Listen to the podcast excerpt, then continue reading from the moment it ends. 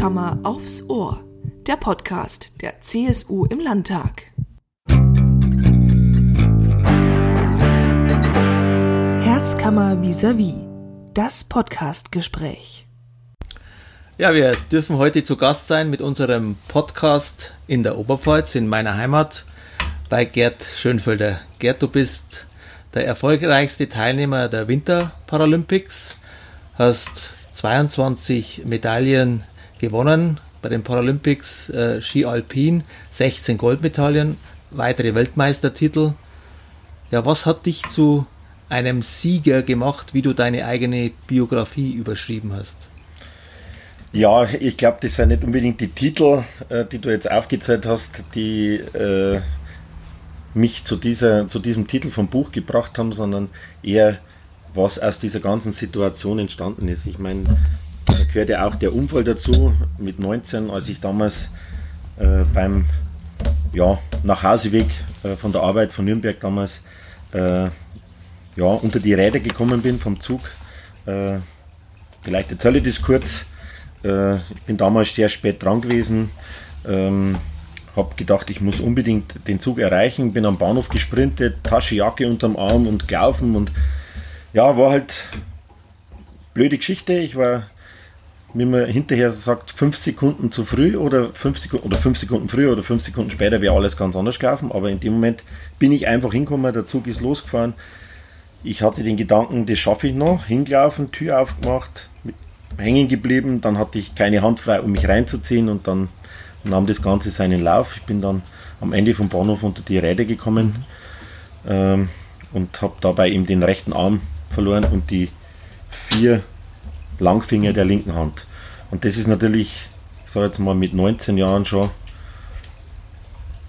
ja, ziemlich brutal. Ja. Also äh, da stellt man sich das Leben eigentlich anders vor, gerade mit 19, wo man eigentlich so gar noch nicht weiß, wo die Reise hingeht. Äh, wie wird das beruflich und so weiter und so weiter. Ähm, äh, ziemlich schwierige Zeit, aber die perfekte Zeit gibt es für sowas sowieso nicht.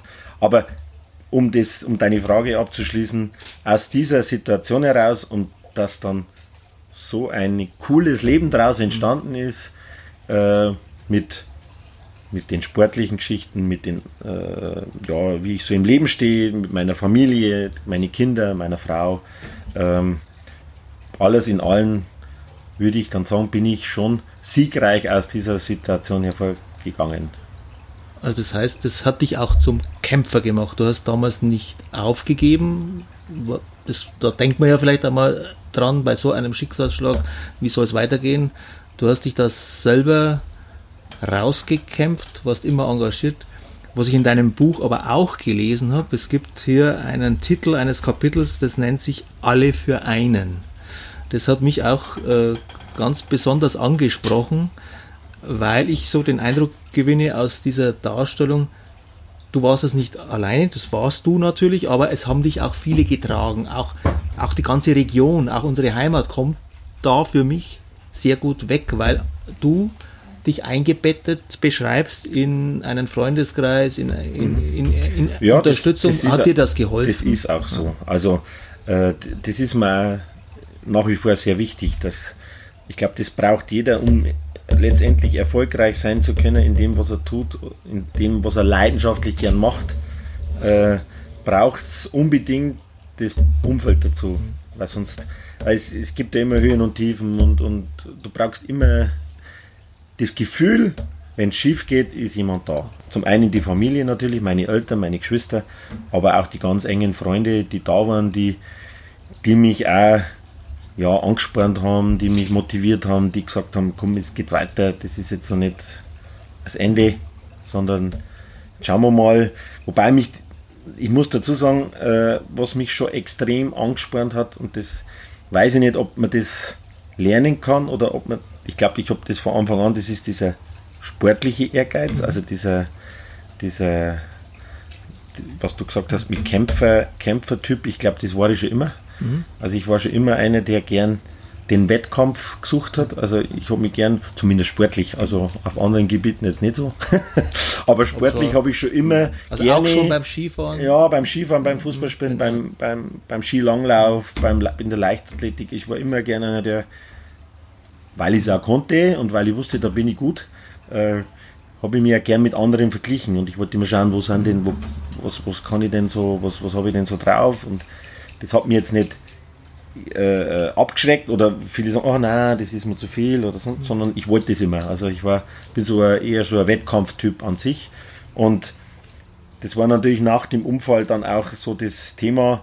naja, du warst ein sehr guter Fußballer, ein sehr guter Skifahrer, aber jetzt musst du halt andere Sachen machen. Das ist ja jetzt ein bisschen schwierig. Und dann habe ich mir gedacht, Moment, also so, so ist er das nicht. Also die Beine sind ja noch da und zum Fußballspielen und zum Skifahren insbesondere braucht man ja hauptsächlich mal die Beine und dann habe ich mir das gleich so als für mich wieder so, das werde ich mir und natürlich auch den anderen beweisen, dass das mhm. nicht der Fall ist, dass ich da jetzt andere Sachen machen muss. Also ich, das sind ja meine leidenschaftlichen Geschichten gewesen und die wollte ich dann eigentlich schon wieder machen.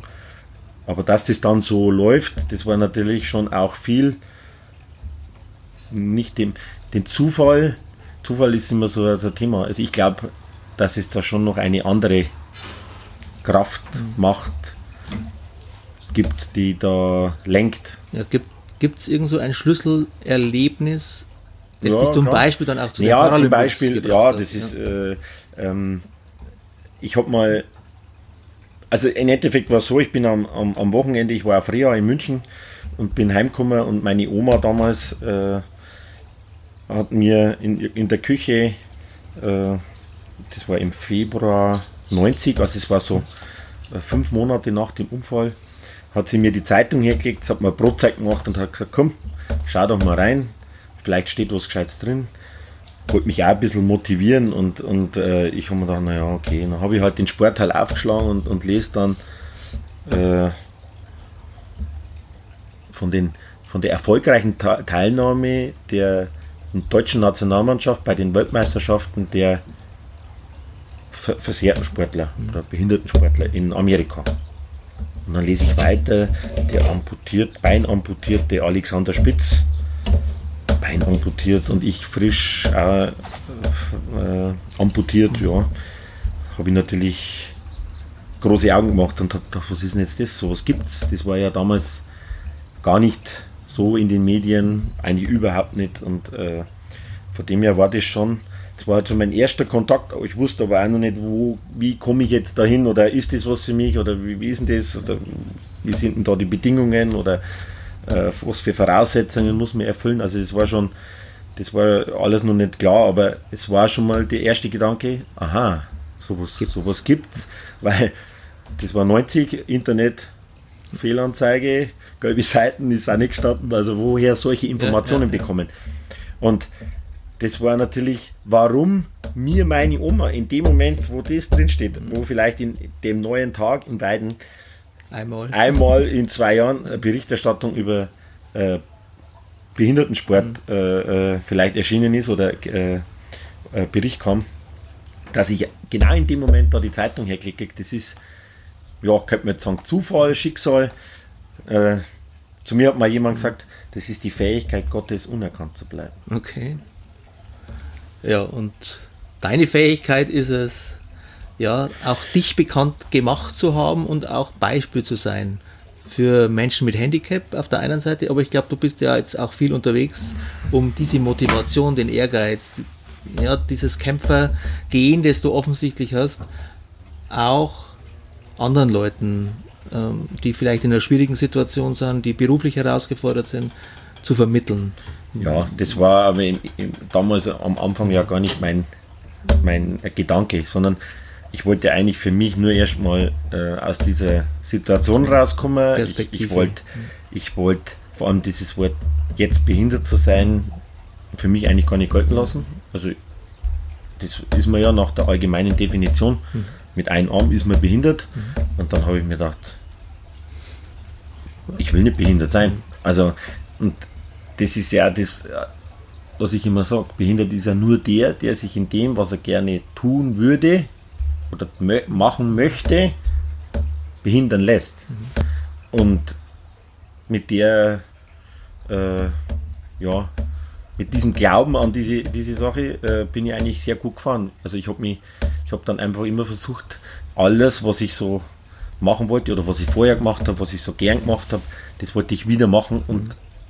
selbst machen und habe mir zwar helfen lassen und habe da meine, wieder meinen Freundeskreis, da wo viele Techniker dabei sind, die, die, die mich da unterstützen, die da meine Ideen um sowas, ich sage jetzt mal, umzusetzen, da muss man sehr kreativ denken manchmal, weil es ist nicht so einfach. Äh, von der Stange gibt es da wenig, weil die Behinderung auch sehr selten ist.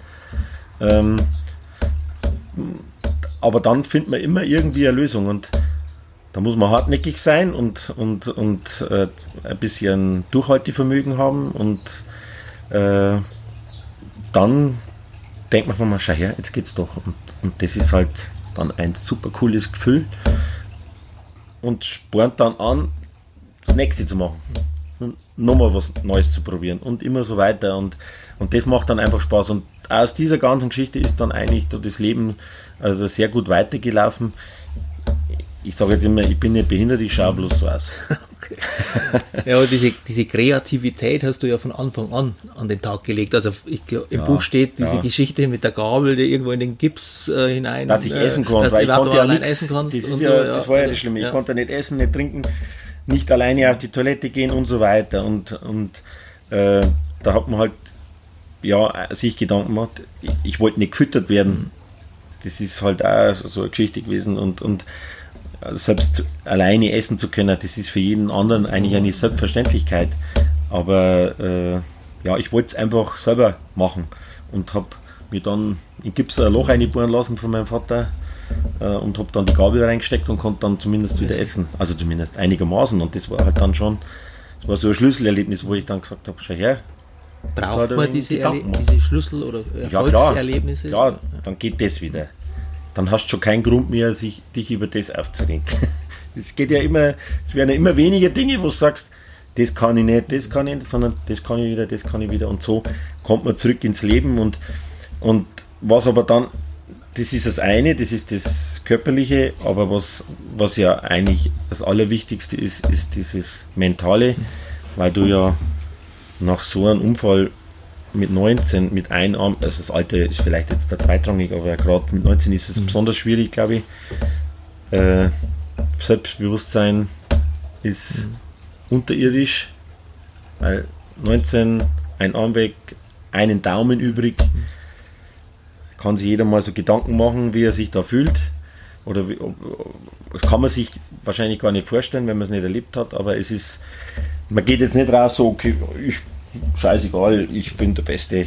Äh, also so ist es nicht. Man ist eher ein bisschen äh, zurückhaltend und äh, ähm, ja und überlegt, wie kriegt das oder wie macht das Leben jetzt in Zukunft wieder weiter Sinn. Und ja, und der Sport, der war halt dann einfach für mich mental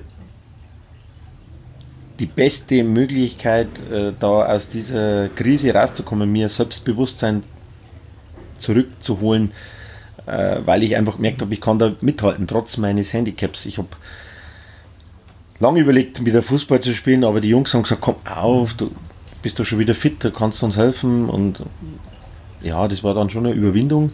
Ich meine, da gehört ja auch das Duschen dazu, da muss man sich zeigen, wie man ist. Und ja. alles nicht so einfach, aber die haben es mir echt leicht gemacht, haben mich motiviert und, und haben dann auch, hey, super, dass du dabei bist. Und, und also das war wichtig, dieses Umfeld auch wieder mein altes. Ich meine, ich war ja dreimal in der Woche äh, beim Training und, und, und in, in der Mannschaft und das war halt einfach ja schön, da wieder dabei zu sein und eigentlich wieder wie früher auch äh, da mitspielen zu können. Und das ist auch sicher, du darfst nur mitspielen oder in der ersten Elf stehen, wenn du besser bist als der Zwölfte oder Dreizehnte. Und zumindest an dem Tag. Und äh, nur aus Mitleid darfst du nicht mitspielen. Also du musst einfach schon auch die Leistung bringen und wenn das dann passt, dann ist es halt für die Birne einfach mega, mega wichtig. Das besser sein ist aber am Ende ja nicht bloß eine Kopfsache, sondern man muss es ja auch, du musst es auf den Platz bringen und ja, la, auch beim Skifahren auch Also Medaille gewinnst du ja nur, wenn du besser bist als der Rest. Ja, also was war da meistens. am Ende?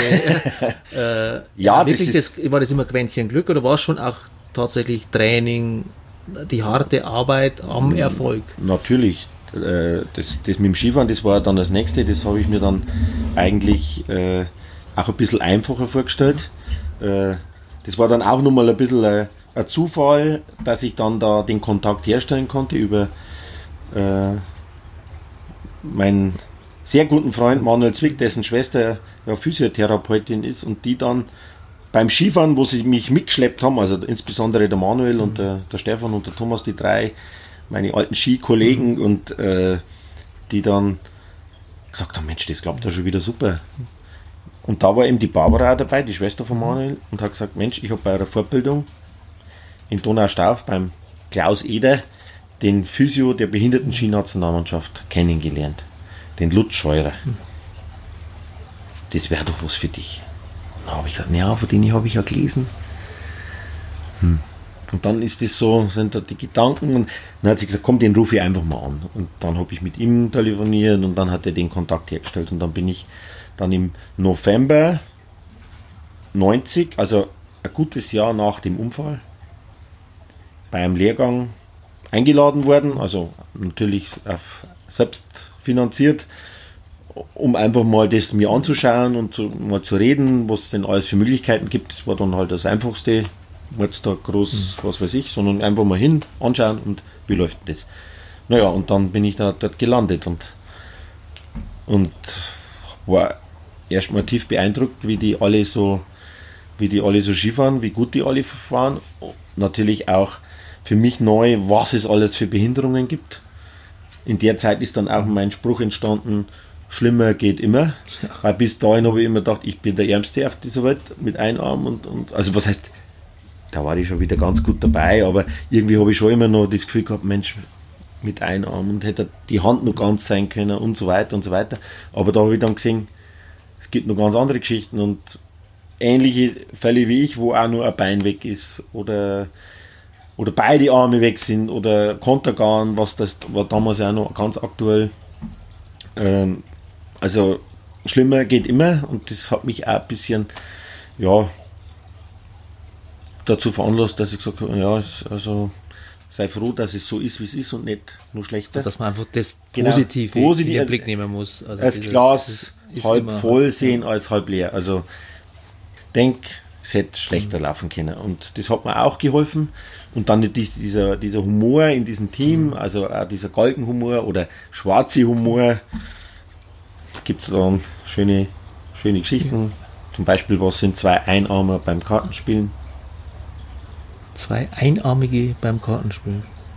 Mission Impossible. Okay. Ja, Also so Dinge halt. immer vier Leute. Ja, da ist eh egal. Auf jeden Fall, ist nicht so genau. Ähm, ja, aber so, solche Geschichten und, und das, das ist am Anfang äh, schwierig, aber mit der Zeit lernt man dann einfach über sich selbst wieder zu lachen, sich, sich selbst auch nicht ganz so wichtig zu nehmen, sondern ja, einfach auch über die Behinderung mal lachen zu können. Einfach sich so, so zu akzeptieren, wie man ist. Und das geht aber nur, wenn man irgendwo anders erfolgreich ist oder besser ist vielleicht oder, oder sieht, schau her, mit, mit dem Ta sportlichen Talent, da kannst da bist du doch besser Du als musst viele andere. immer auch über dich hinauswachsen. Genau, und dann-. Das ist halt für Selbstbewusstsein wichtig und, und damit äh, äh, traust du dir auch wieder mehr zu und das, das ist, das geht halt nicht von heute auf morgen, das braucht Zeit Zeit und das muss man sich auch langsam so erarbeiten. Aber dann kommt die Phase, wo man dann auch nicht mehr sagt, ich, am Anfang habe ich die Prothese getragen, weil ich dachte, die kann mir helfen. Und natürlich auch aus dem optischen, dass keiner Also eine dass Ganzarmprothese. Eine, eine, ja, Also komplette Pro- Prothese, Ja. aber äh, die hat funktionell nicht viel gebracht und nur optisch. Mhm. Und da war sie für mich schon am Anfang sehr wichtig, weil ich halt mich bewegen konnte, ohne dass jeder gleich gesehen hat, dass ich behindert bin. Mhm. Diese Blicke, die man halt, da tut man sich am Anfang auch schwer. Das so, Das nimmt man auch wahr. das Also nimmt man natürlich wahr und man achtet auch drauf. das ist halt einfach so. Und das, glaube ich, geht fast jedem so. Und, aber das ist einfach so, macht nicht da nichts draus, das, das nützt, nützt nichts. Du musst das für dich einfach so akzeptieren, dass es so ist und dass es okay ist und der Rest, der muss da einfach egal sein. Das ist wie wenn ein Ferrari durch die Fußgängerzone fährt. Da schauen die Leute auch hinterher. Beim Golf schaut keiner. Also, nicht, dass ich wieder, so ausschaue ja, wie ein Ferrari, aber ich bin halt so selten. Ja. also, so, verstehst also Aber einfach damit umgehen. Ist, und, und dann so, ja, da muss man halt, man darf halt auch nicht so durch die Gegend mhm. laufen, wie, mhm. wie der Ärmste auf der Welt, sondern halt selbstbewusst. Dann ist das auch nicht so für die Leute so, dass die sagen, oh mein, die arme Kerl, sondern, hm, ja, der hat halt einen Arm. Aber trotzdem ist er gut drauf, scheinbar. Das will ich ja auch vermitteln. Ich will ja nicht vermitteln, dass nur wenn man eine Behinderung hat, dann ein bemitleidenswertes Objekt ist. Das gelingt dir ja tatsächlich perfekt zu vermitteln, dass man. Das sehe ich auch so als meine Aufgabe. Genau, dass man Einfach zu zeigen, dass auch egal angeht. was passiert, dass es meistens oder sehr oft äh, Lösungen gibt oder äh, Möglichkeiten gibt, trotzdem was daraus zu machen. Und ja. Das ist ja vielleicht auch eine Botschaft für die heutige Zeit. Wir erleben ja jetzt mit dem Corona auch eine Krise, die für viele an die Existenz geht und da Motivation zu haben und, und die Perspektive nicht zu verlieren. Das ist doch auch eine Botschaft, die du hast, wo du sagst, ja, äh, ja man es, kann, ist äh, es ist sicher was anderes, aber man kann aus jeder Lebenskrise auch am Ende die Chance entwickeln.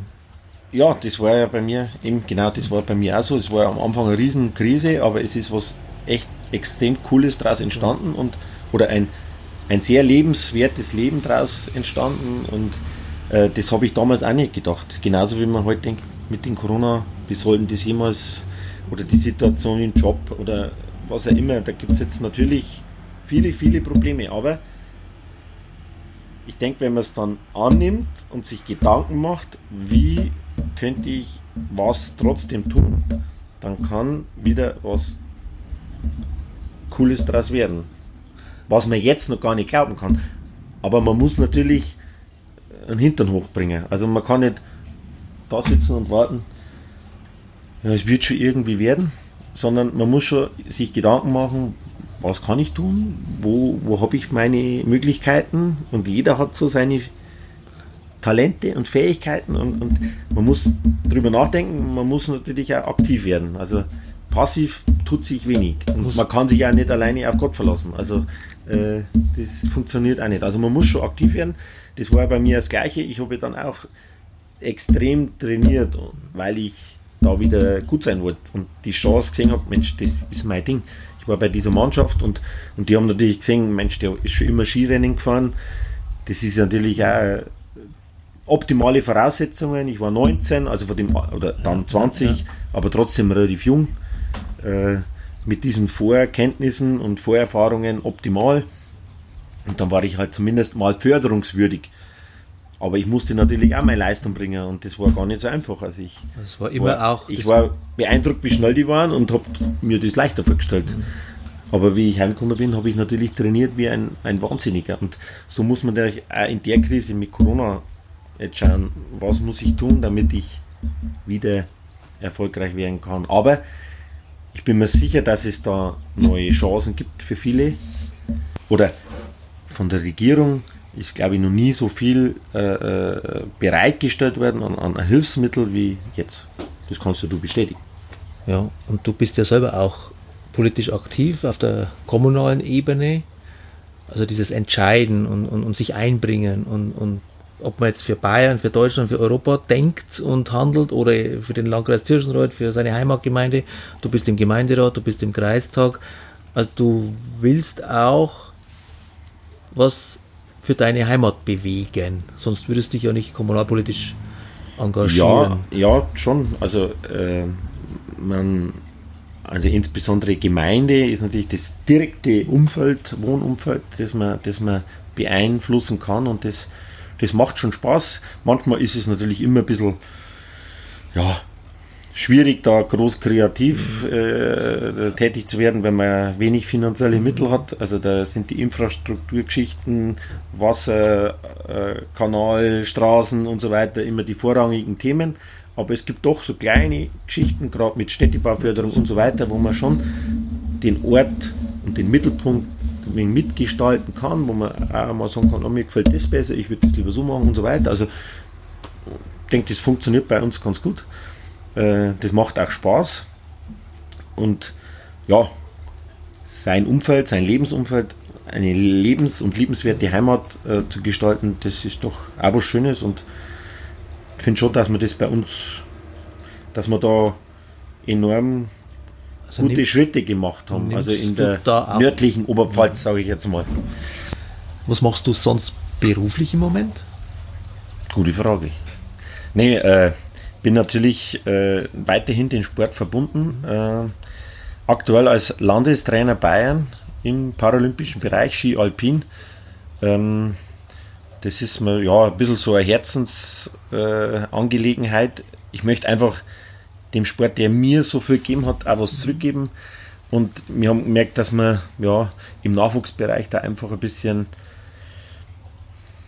also ich jetzt nicht, aber die in der letzten, das wurde einfach ein wenig verschlafen. Also das, da war wenig Angebot und wir, wir haben uns immer gedacht, Mensch, da kommt wenig Nachwuchs, wo, wo, wo gibt es keine mehr oder, oder wir sagen immer so äh, lustiger, was heißt lust, lustiger, ein bisschen mit, mit den Augenzwinkern, die Medizin ist zu gut, weil es keine Amputierten mehr gibt oder was ist denn da los, weil alles retransplantiert wird. Nein, also Scherz, das ist ja gut so, aber ähm, das ist auch nicht der Grund.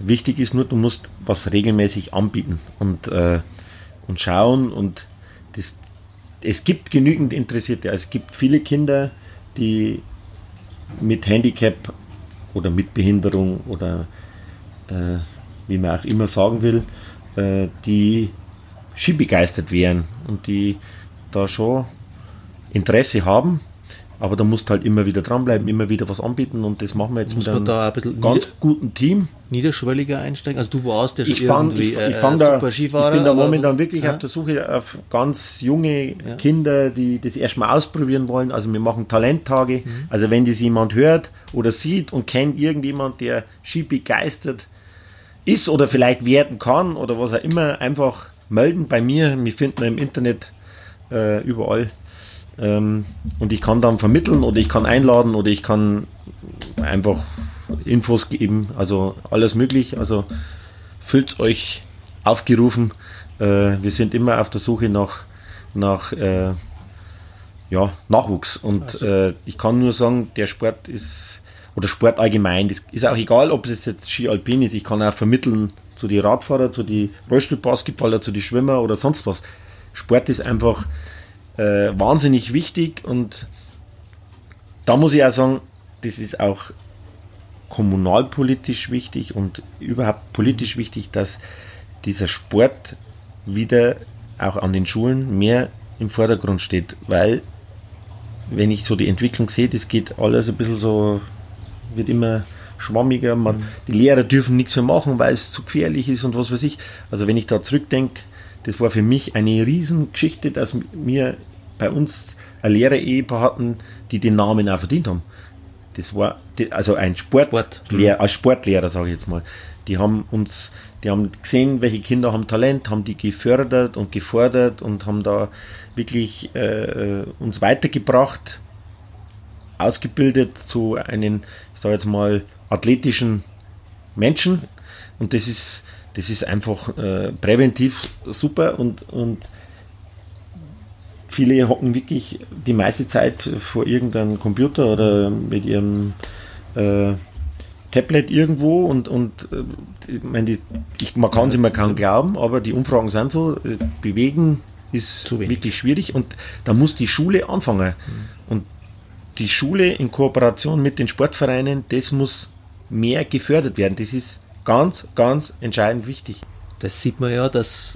Und gerade in Zeiten von Corona, wo man sagt, gutes Immunsystem, belastet dich das Ganze auch weniger. Höchstwahrscheinlich, man weiß nur ein wenig drüber, aber ich, es ist immer besser, man, ist, man hat ein gutes Immunsystem für alles, was so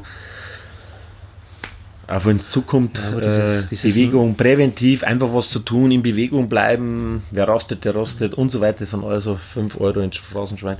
Äh, wichtig. Vielleicht abschließend, wie für dich Heimat äh, ausschauen muss dass sie auch die Perspektive bietet, die wir bieten wollen. Also wir wollen ja, dass unsere Kinder hier gerne leben in Zukunft, dass wir ja hier in der Mitte Europas äh, letztlich auch dieses Selbstbewusstsein, aber auch sagen wir, die harten Fakten bieten können. Von Arbeit, Ausbildung, ja, bis zum attraktiven Umfeld, Städtebauförderung hast du angesprochen. Was siehst du da noch als, als Auftrag auch politisch? Das ist jetzt eine schwierige Frage. Äh, bin jetzt nicht der Markus Söder, der jetzt beantworten kann, was man da alles. Aber aus meiner Sicht, also fangen wir mal im, im, im äh, nahen Umfeld an, da muss man schauen, dass man einfach Wohnraum schafft für junge Familien. Das ist so ein Thema. Dann natürlich Arbeitsplätze äh, und vor allem hochqualifizierte Arbeitsplätze. Und sind wir auch nicht so schlecht aufgestellt. Also wir haben ja wirklich äh, äh konkurrenzfähige, teilweise Weltmarktführer in unserer, in unserer Ecke und immer wieder über neue, gerade Digitalisierung ist ja auch das Thema, aber da muss ich auch sagen, sind wir sehr gut aufgestellt. Wir haben alle äh, super Breitbandnetz installiert, also wirklich, es gibt kaum noch Lücken, auch sehr gut, aber da muss man noch schauen, dass man die, die kleinen Lücken noch schließt. Das sind alles solche Themen, aber man hat ja jetzt in der Corona-Krise gesehen, wie wichtig das ist, dass man gute, gutes Datennetz hat. Das ist, denke ich, schon die Zukunft. Und dann muss man einfach dem entgegenwirken, dass alles so in die Zentren abwandert. Und dementsprechend muss man die Möglichkeiten am Land schaffen, dass das genauso, dass man da einen Arbeitsplatz, Homeoffice, Riesenthema und so weiter. Also da Alles dranbleiben, ein. genau, das Gesamte sehen und, und dass es lebenswert bei uns ist, ist denke das ich, das sieht man. Ja, ich glaube, das ist auch ein schönes Schlusswort. Es ist lebenswert bei uns. Wir kümmern uns darum und werden uns auch in Zukunft darum kümmern, dass es lebenswert bleibt, noch ein bisschen besser wird. Das ist, glaube ich, der Anspruch. Ich möchte mich ganz herzlich bedanken bei dir für deine Zeit, für dieses Gespräch. Für Jetzt gehen wir nur in den Pool. Also das Wetter du vielleicht, ja. Übrigens selbst gebaut, gell? Alles selbst Pool gebaut. selbst gebaut. Ja, äh, ja. Macht ja, Spaß. es freut mich, dass du wirklich so äh, diese ja, Kreativität auch ausstrahlst, diesen, diesen Willen zum Erfolg. Das ist, glaube ich, auch äh, eine schöne, äh, ja, auch ein, gute, ein gutes Beispiel. Du bist einfach ein Beispiel, gerade auch für junge Leute und für Leute, die, äh, die sich engagieren wollen. Ich danke dir fürs Gespräch. Ja, wir sehen uns wieder.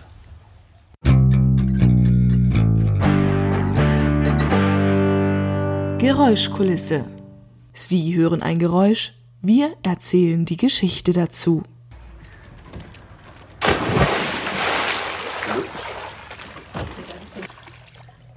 Parlamentarische Sommerpause. In den Badesee springen, ausschlafen, mit Freunden grillen, in den Urlaub fahren. Ja, das gehört sicherlich dazu. Doch so eine Sommerpause ist auch dafür da, um zu reflektieren, Kraft zu tanken für die kommenden Aufgaben und um an den wichtigen Themen dran zu bleiben. Deswegen klingt so eine parlamentarische Pause bei unseren Abgeordneten meist eher auch so.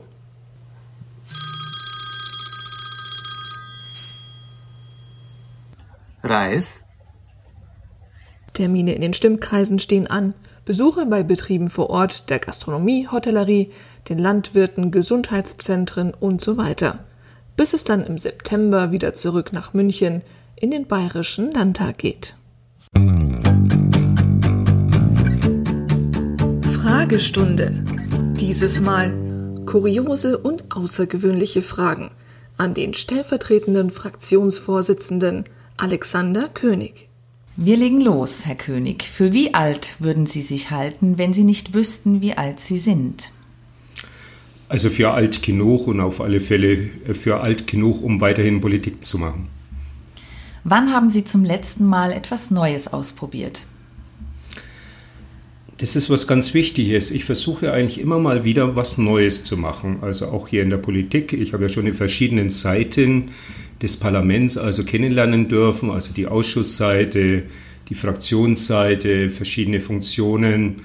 Also für mich ist es wichtig, immer mal wieder was anderes zu machen. Mhm. Wenn Sie einen Freund hätten, der so mit Ihnen spräche, wie Sie es mit sich selbst tun, wie lange wäre die Person Ihr Freund? Boah, schwierige Frage, weil ich so ein direkter Typ bin. Aber eigentlich mag ich das auch. Also so eine direkte Ansprache, wo ich genau weiß, wie ich dran bin, ja, was mir die betreffende Person sagen will und ich also nicht tagelang drüber brüten muss, also um was geht es denn hier jetzt eigentlich, sondern ne, ich, ja, ich mag klare Ansagen und ich verteile sie nicht nur selbst persönlich gerne, die klaren Ansagen, sondern ich vertrage sie auch. Ja, mhm. also ich bin auch nicht nachtragend. Mhm. Wann muss man aufhören, Risiken zu berechnen und das tun, was sich richtig anfühlt? Das ist eine gute Frage, weil äh, es gibt einen Grundsatz, den ich für sehr wichtig halte und der lautet, es gibt nichts Gutes, es sei denn, man tut es. Das heißt mit anderen Worten, du kannst über alles also ewig nachdenken, ob das jetzt okay ist oder nicht okay ist. Aber noch besser ist es, du entscheidest dich mal für das, was du in der Situation für am besten hältst und du machst es mal. Und wenn es dann mal falsch sein sollte, das passiert einfach, dann musst du dich einfach revidieren. Fragen Sie genug Fragen oder geben Sie sich mit dem zufrieden, was Sie wissen? Ich glaube schon, dass ich ziemlich nervig sein kann und ziemlich viele Fragen stellen kann. Wenn alles gesagt und getan ist, haben Sie mehr gesagt oder getan? Der Politiker hat ja immer mehr gesagt wie getan, aber wir sollten darauf achten, gelegentlich auch etwas zu tun und nicht nur zu sagen. Was unterscheidet Leben von Existieren? Also Leben bedeutet letztlich, dass man als Mensch die Fähigkeiten, die einem mitgegeben wurden, nutzt und das Beste daraus macht. Ja, und zwar am besten auch wieder für die Menschen. Und existieren ist, ja, ist für mich reines Leben im Sinn von Atmen, von ja, Existenz ist zu wenig, um voranzukommen. Leben heißt gestalten, Leben heißt das Beste daraus machen. Das sollte unser Anspruch sein, egal jetzt ob im privaten Leben oder auch im politischen Leben.